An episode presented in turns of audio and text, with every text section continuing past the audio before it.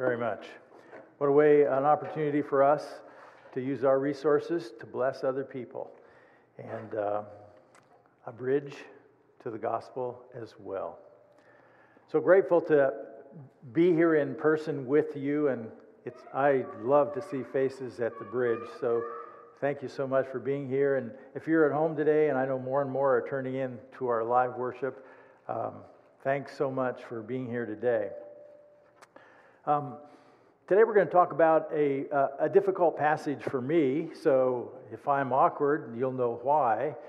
Um, it's a passage I've taught many different times, I've taught the subject before, but in this day and age, it just feels so much differently to me. So I'm going to start with the hard part. Here we go. August 20th, 1619 is the date in history when the first African slaves arrived in Jamestown, Virginia. The official count was 20 and odd.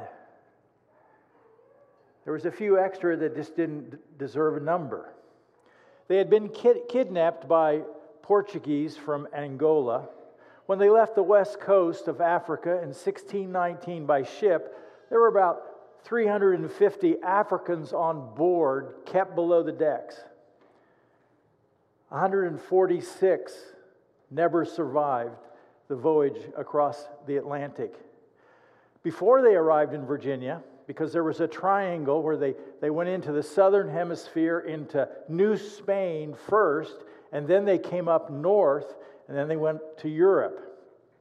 But um, when they were uh, coming, they were, uh, the ship was attacked by two privateer ships, and 60 of the Africans uh, were taken hostage. And they were, t- and about, that's where the 20 and odd came from that arrived in Virginia after all of that. Over the next 300 plus years, at least 12 and a half million Africans um, were shipped to the New World. About 10.7 million survived the voyage. About 5 million Africans uh, were enslaved in Brazil. 3 million were enslaved in the Caribbean islands. 388,000 were sent to North America. They were treated as property without human rights. They often experienced physical abuse and sometimes sexual abuse. They experienced, some experienced torture and some were beaten to death. They were continually treated as inferiors. Some whites believed that the blacks were cursed by God, and they used the Bible to back that up. Their value was determined by their usefulness. Husbands could be separated from their wives if their master chose to sell one of them. Kids could be separated from their parents for life. Their living conditions were often dreadful. According to the um, 1860 census, these 20 plus odd had grown in America to 3,953,760. They counted them, but not as equals. And that was 13% of the U.S. population in that time. The issue of slavery, as you know, divided our country into civil war, the North against the South. Slavery and racism uh, is the darkest part of our history. It didn't end with the Civil War. It didn't end with the 13th Amendment. It didn't end 100 years later with the Bill of Civil Rights. Um, racism is woven into our culture.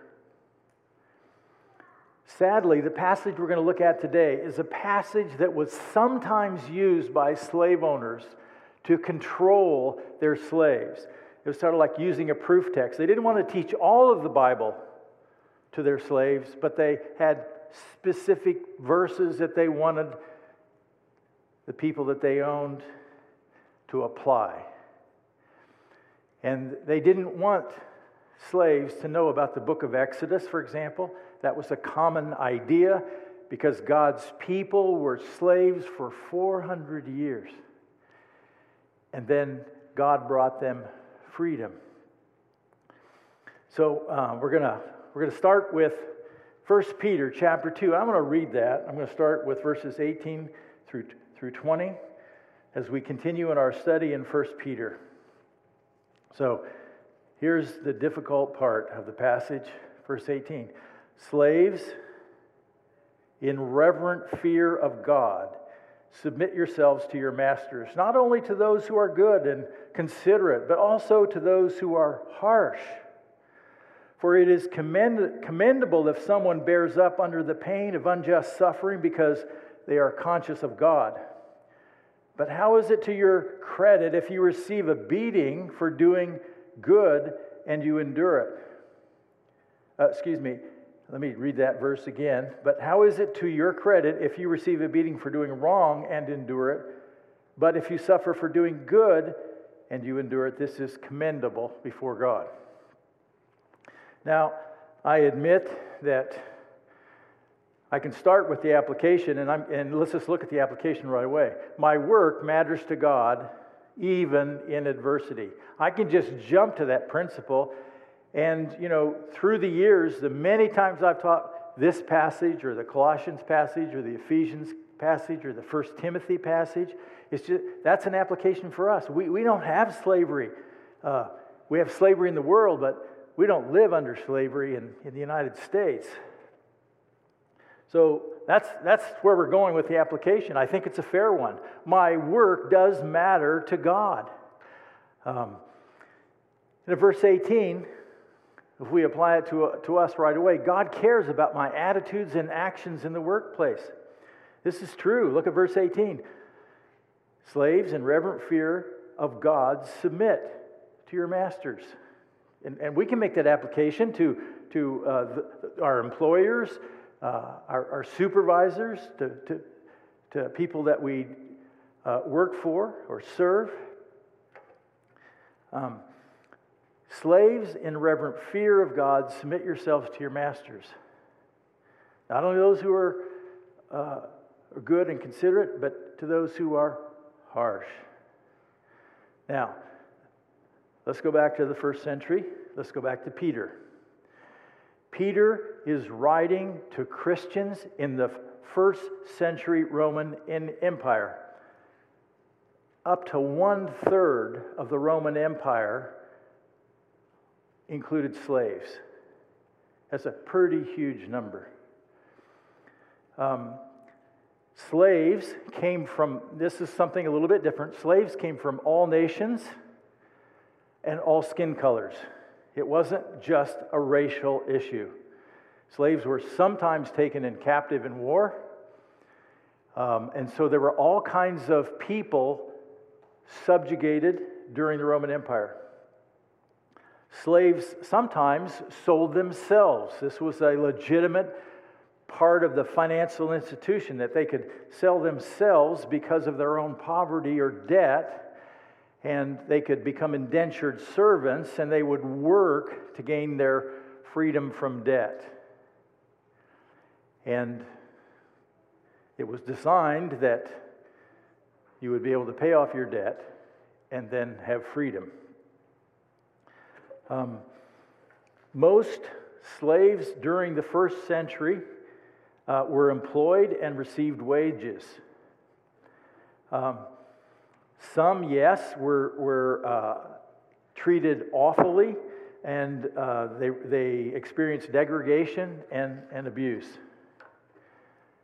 Many in the first century were highly educated or highly skilled in the trades. There were physicians and lawyers and teachers and even sea captains. Some were entrusted with the care of their master's families. Some were responsible stewards in running large businesses and most were allowed to earn their freedom by the age of 30. Peter writes to those who are enslaved in this particular situation.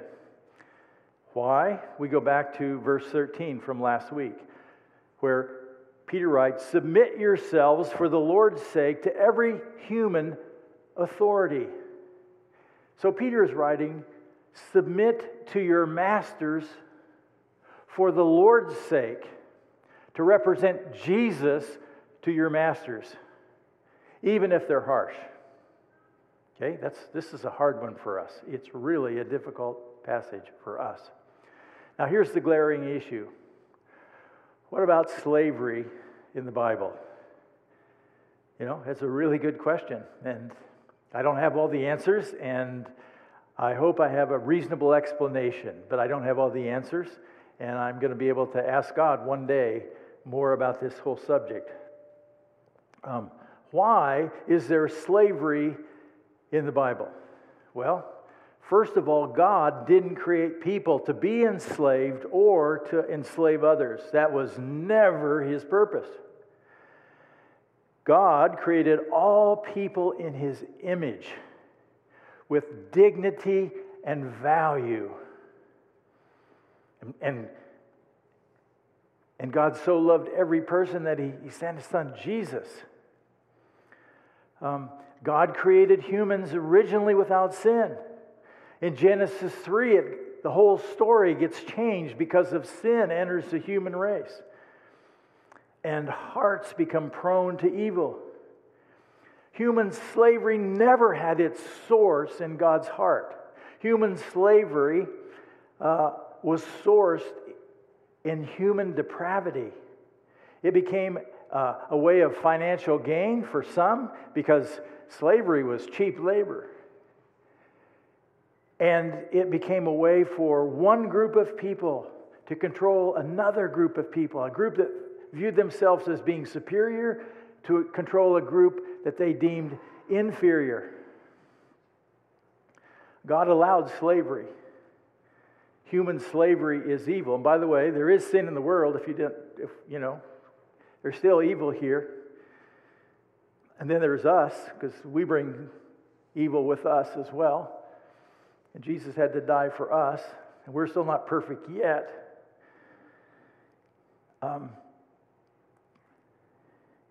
God didn't create slavery, He didn't design it, and He didn't instigate it. That was the human heart. Now, when you think about the created order, we go back to how God designed things. We know in Genesis chapter 2, God created a man and a woman, so, and that the two of them could become united in marriage. And that was God's order. God did not create divorce. God has allowed divorce, and He's, he's, he's uh, even um, wanting to rebuild lives after. Um, there are a lot of things in this world that God didn't create or design, but He's allowing, and we haven't reached a final judgment yet. So, Peter is writing to his world. He's writing to help those in his church, churches to be able to live and respond and to cope and adapt. Peter's purpose was not to be a social revolutionary. That would have been difficult with a third of the population of the Roman Empire. Um, most of them probably would have been annihilated if there was some kind of rebellion. His, his purpose was not to overthrow the social structure of the Roman Empire. His purpose was to change human hearts and transform lives. His purpose was to expose sin and help people identify their own hearts and to uh, communicate with them who Jesus Christ is and what he's done for them when he died on the cross so that they could experience cleansing and forgiveness and begin to follow Christ. Interesting thing about the concept of slavery in the Bible, and especially in the New Testament, it's an important metaphor that God uses because we were once slaves to sin, and we've gained our freedom through Christ. And we can be enslaved to a lot of different things. We don't like slavery, but we can be enslaved to, to a lot of different things. You know, we can be, we can be enslaved to things like alcohol and drugs. We can, we can be enslaved to pornography. Um, we can be enslaved to food. There's, there's just a lot of things about bondage. We can be enslaved to a debt and just wanting more and more and not being able to afford it. And so we just keep, keep going after it. Um, we've been slaves to sin, and now we have the opportunity to be slaves of righteousness. In 1 Corinthians 7, the Apostle Paul encourages those who are enslaved to gain their freedom if it's, if it's possible for them. And of course, the, the approach would be gain your freedom in a God honoring way, if you can. And I know uh, I can think of all the abusive situations and the evil and where slaves had, you know, they, they would just be executed or brutally abused. And it's like they don't have any way. And yes, that's been true of the human condition for thousands of years. That happens. God didn't create it, God didn't design it, God doesn't endorse it. God never has endorsed slavery as a system. The good news is there's going to be no slavery in heaven. Um, God instructs his people on how to live in a system to represent Christ. Last week we talked about submission to the government. We don't always like government, we don't always like what they say or what they do, but we have a responsibility. If, if they aren't asking us to do something as sinful, we have the responsibility to uh, submit and to follow instructions. God, just like in submission to government, God would never expect someone to submit to sin. God would never expect someone to submit to immorality. But I know that there is sexual abuse. There has been sexual abuse among slaves. Um, Christ followers are to place God's commands always. Um, there's a higher law that's God's, and, and, and Christ followers are always to value that first. That may not gain their freedom, but that's what God has called us to do. Sadly, as I mentioned, some use the Bible to control their slaves by taking, taking passages out of context. Um, there's stories of, of, of, slaves like Nat Turner and Frederick Doug, Douglass, who were once slaves and they gained their freedom and they both became followers of Christ and they both read the Bible. And um, as they did, they realized that the Christianity they had experienced in the South was not the Christianity of the Bible, and that there was freedom in Christ, and that there was hope, um, and that the slave owners uh, that they had experienced are evil men. Um, not only that, but that many black Americans and white Americans who were abolitionists, that is, opposed to slavery uh, during this time, were committed Christians and they sought to bring social justice and they really helped bring it about in the 1860s. The civil rights movement was based on biblical values and biblical pr- principles, and even the whole protesting peacefully was a model on how to deal with um, systemic problems in our country. Okay, let's look at verse 19 and 20. I'm going to jump right to my conclusion or my application. God desires my submission to my employer for the sake of honoring him. God does care about our attitudes and actions, as we saw in verse 18. We don't live under human uh, slavery, but we live under authority with our, in our workplace. We have employers, we have supervisors, uh, we have boards. Some of us may be self employed and we're responsible to God. Uh, but God desires me to honor Him in all that I do. In verse 21, um, Peter writes, I'm back to 19 and 20. God wants me to honor him by voluntarily choosing to be submissive to my employer, to my supervisor, and or my foreman. Uh, and that's how this passage applies to us. In verse 19, uh, Peter writes, For it is commendable if someone bears up under the pain and unjust suffering because they are conscious of God. Sometimes people are treated unfairly in the workplace and they're snubbed and they're passed over for a promotion or for a raise. Sometimes uh, there are politics at the office. For people who follow Christ, retaliation is not what God is looking for. God is looking for people who will follow Jesus. Verse 20. But how is it to your credit if you receive a beating for doing wrong and endure it? Sometimes Christ followers are disciplined in the workplace. Sometimes they're suspended in the workplace. And sometimes they even lose their jobs because of their own stupidity, the way they handled, the way they dishonored God. Sometimes that happens. God is looking for people who follow Jesus. There is no merit in suffering because of our own sin or failure. But if you suffer for doing good, Peter writes, and you endure it, this is commendable for God. This is a strategy that God has to shine brightly in the world. In America, we are all about freedom. That's why this is so touchy for us. We, we have rights, we want our rights, yet God has called us to a higher standard. Uh, to represent Christ first before our own rights. Uh, sometimes that may mean turning the other cheek. Sometimes it means I'm not going to seek revenge. I want to. That's God's job to take care of that. Sometimes it means I need to forgive first. Sometimes it means loving my enemies. That's a different standard in the world we live in. So, my work matters to God even in adversity.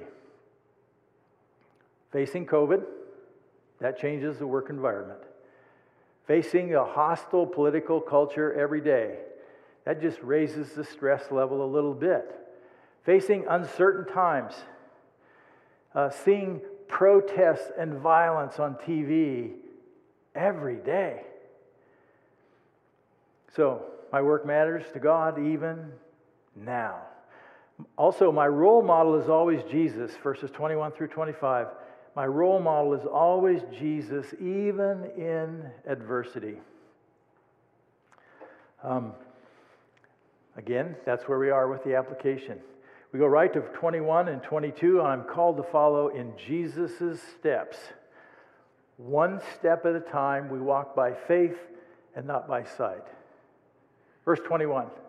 Peter writes, To this you were called because Christ suffered for you, leaving you an example that you should follow in his steps. This is a hard truth. Jesus suffered and died for us on the cross, and he wants us to follow in his steps. He sacrificed his life for us. He is our ultimate role model. He is our example on how to live, how to face adversity one day at a time. And may we look to him to lead us through adversity because he is our hope. Jesus said this in John chapter 8, verse 12. He said, when, when Jesus spoke again to the people, he said, I am the light of the world.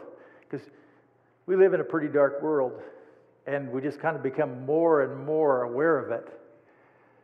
I am the light of the world. Whoever follows me will never walk in darkness, but will have the light of life. Following Jesus' example, walking in the light is how we're going to represent Christ, is how we're going to honor Christ, is how we're going to deal with evil in our world. In verse 22, um, Peter goes to Isaiah 53 9 from the Old Testament, about 800 years before Peter writes here. And uh, Peter pulls this out. He says, He, referring to Jesus, committed no sin and no deceit was found in his mouth. This was a prophecy about Messiah the one we call the Christ. And Jesus didn't commit any sin. Jesus spoke truth. He was never afraid to speak truth. But he did not badmouth or belittle or tear down those who caused his suffering. Jesus had a higher cause than to retaliate. You know, that human response to get back. We want justice and we will make it happen if no one else will. Verse 23 I'm, I am to entrust myself fully into God's hands. And we, we again um, go to Isaiah 53. When they hurled insults at him, he did not retaliate. When he suffered, he made no threats. Jesus was laughed at, he was mocked, he was ridiculed, he was beaten, he was nailed to the cross. He didn't call anybody a name. He did not swear. He did not power up to prove how strong he was. He could have. But he understood there's a higher responsibility. He understood he was to do the Father's will because that's why the Father sent him. He hasn't called me to do Jesus, the Father's will as Jesus, uh, at least not yet. We, we don't have to worry about crucifixion in, in our country. Jesus submitted to the highest authority over him, his own Father, and that was the Father's will. And notice this next section here. Instead, instead, he, Jesus, entrusted himself to the judge who judges justly. Jesus put his, uh, his life into the hands of his Father, the one who knows perfect justice. Jesus gave his life back to God, even though he suffered, even though it was hard, even though it was painful. He, he entrusted himself into the Father's will for his life. Question for us Can we do that? Can you and I entrust ourselves totally into God's care, totally into God's leading, totally into God's will? and what He wants for us. Uh, Romans 12:1 is a good reminder, and Paul writes, after, after he writes 11 chapters in the book of Romans about the meaning and significance of the death of Christ, he finally gets to a very significant command. There's only uh, two commands in Romans 6 before, so 11 chapters without any commands except Romans 6 and then we come to Romans 12. Therefore, Paul says, I urge you, brothers and sisters, in view of God's mercy, to offer your bodies as living as a living sacrifice, holy and pleasing to God. This is your true and proper worship. That's how we can entrust ourselves to God, the one who judges justly, by offering ourselves, our, our total being, back to God submission. Verses 24 and 25 I have hope because of all that Jesus accomplished for me. I have hope. It makes a huge difference.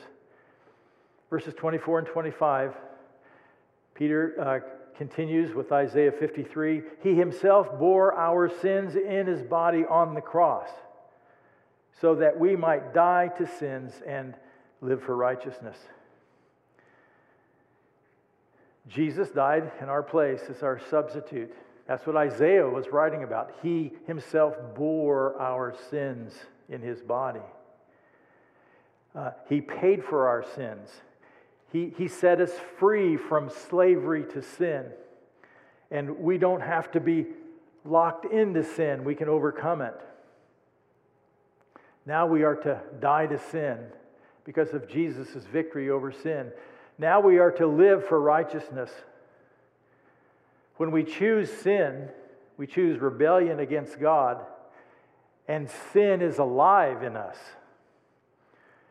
Um, when we walk with Jesus, following in his footsteps, we choose righteousness. and sin does not live in us when we follow in Jesus' footsteps. Peter continues quoting Isaiah 53 By his wounds you've been healed. Uh, Christ's suffering brought spiritual healing to us, brought us forgiveness, brought us cleansing, brought us a new life in Christ. And personally, I don't think this is about physical healing, that there's healing in the atonement. Jesus can heal anybody, anytime, whenever he wants. I don't think the purpose here is to talk about the total um, healing of, of people spiritually, uh, the chief problem that we have. He says in verse uh, 25, For you were like sheep gone astray, but now you've returned to the shepherd and overseer of your souls. Like sheep, wandering away from the shepherd. By the way, in the Bible, the shepherd is not a wimpy, ter- wimpy term. We often have seen pictures of Jesus holding a little lamb. Well, that's, that's a great picture. That's probably how Jesus approaches kids. But Jesus is a shepherd, he is a leader, and he is out front uh, doing battle for the kingdom of God against the kingdom of darkness. And he is a strong, powerful leader. And he's the shepherd of our souls. And he's the overseer of our souls. Think about that. He's, he's your supervisor, he's your boss, and we are responsible to his authority. The Apostle Paul uh, picks up in Galatians chapter 2 and verse 20 this idea that Peter raises in verse 24 when he talks about dying to sin, he said, uh, Paul writes, I've been crucified with Christ, and I no longer live. He's saying, when Jesus was crucified and I placed my faith in Christ, I identified with Christ's death. Jesus died for me back then. It applies to me today, and now I can be dead to sin. Now I have the um, resources to overcome sin.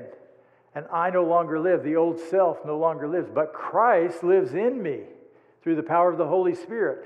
The life I now live, Paul writes, in the body, in the flesh, where I face temptation, where I have to deal with sin on a daily basis, in this life, in this body, I live by faith.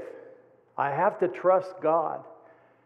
I have to trust I have to follow Jesus who loved me and gave himself for me. He laid down his life. This is the Christian life, Galatians 2:20. It's not always easy.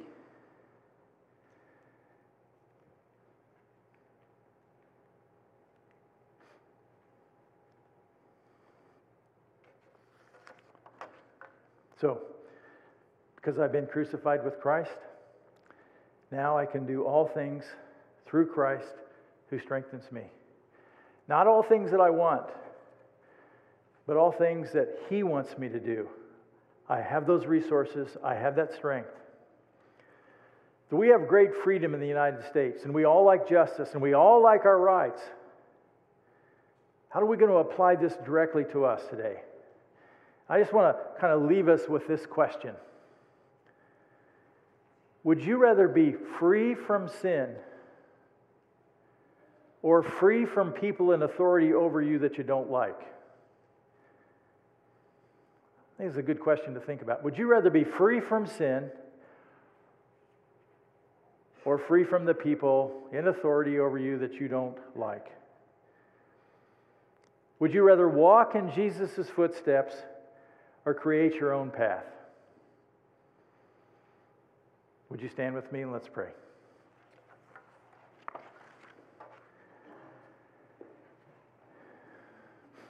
Father, we, uh, we just stand before you today and acknowledge that uh, this is a hard passage. The whole concept of human slavery is kind of unimaginable. And the, the abuses that we have learned through the years um, the abuse in history and the evil of people's hearts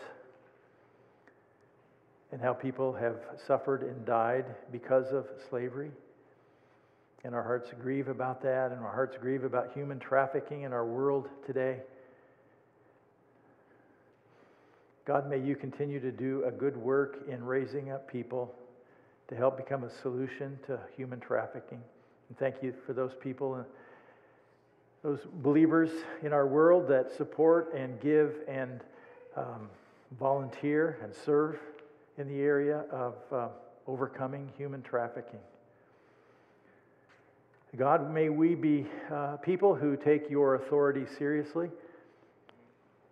It's uh, sometimes hard to compare our job situations with slavery, and yet we do have authority over us that you've placed, and we are responsible in how we, uh, how we act, how we behave, our, our attitudes and actions.